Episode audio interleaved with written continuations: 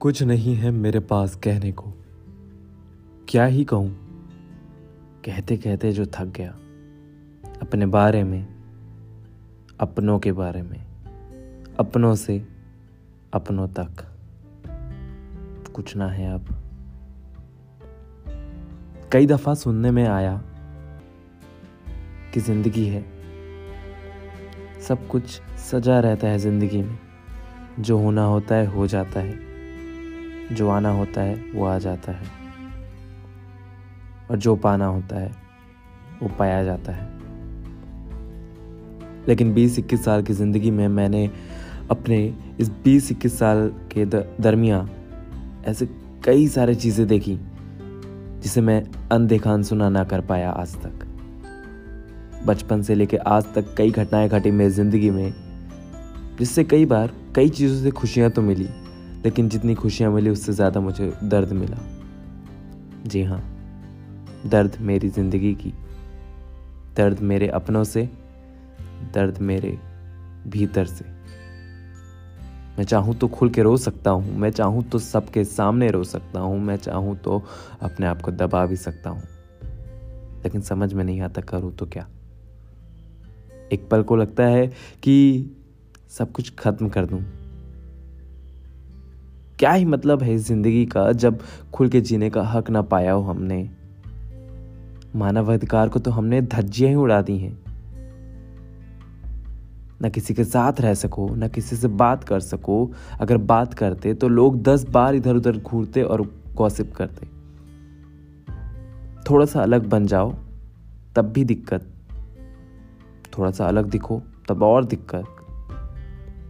लोग तो कहते हैं कि हम रंग भेदभाव लिंग में भेदभाव नहीं करते, लेकिन हकीकत क्या है वो तो हमें सभी को पता है, चाहे भारत हो या भारत के बाहर, ये छुप ना सका।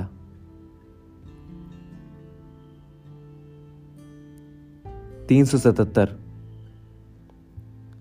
छह सितंबर 2018 को डीक्रिमिनलाइज किया गया था होमोसेक्सुअलिटी जिसे हम कहते हैं। लेकिन ये जो चीज़ें हैं, वो सिर्फ़ दस्तावेजों तक ही सीमित रह गई।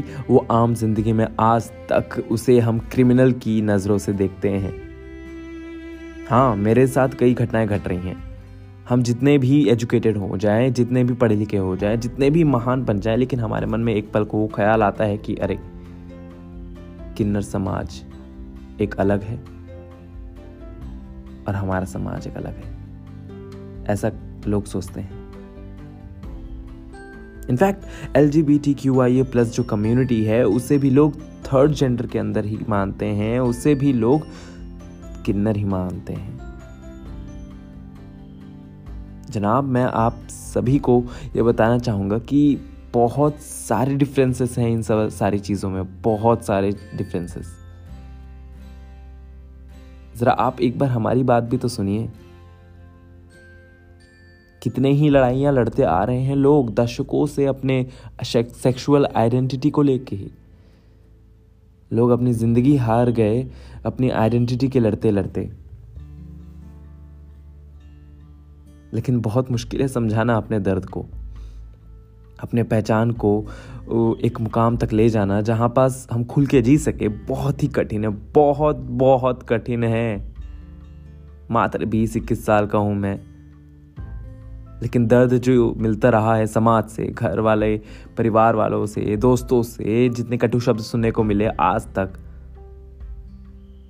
असहनीय रहे हैं मेरे लिए। बस एक इच्छा थी कि यार, ज़रूरी नहीं कि मैं एक पुरुष या फिर एक स्त्री की तरह ही रहूँ। क्या मैं सिर्फ़ एक इंसान की तरह नहीं रह सकता? बस यही इच्छा थी कि मैं कुछ भी करूँ, लेकिन लिंग क्यों उसमें आता है? कुछ भी कहूँ, उसमें लिंग क्यों आता है?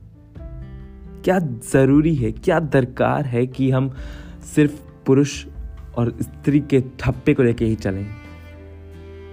मैं धिक्कारता हूँ इस समाज पे कि वो सिर्फ़ मानवता के नाम पे पुरुष और स्त्री तक ही सीमित रखे हैं उस मानवता को, लेकिन अगर हम थोड़ा सा भी अलग दिखें या बने या अलग बातें करें तो दस बातें बनती हैं समाज के द्वारा।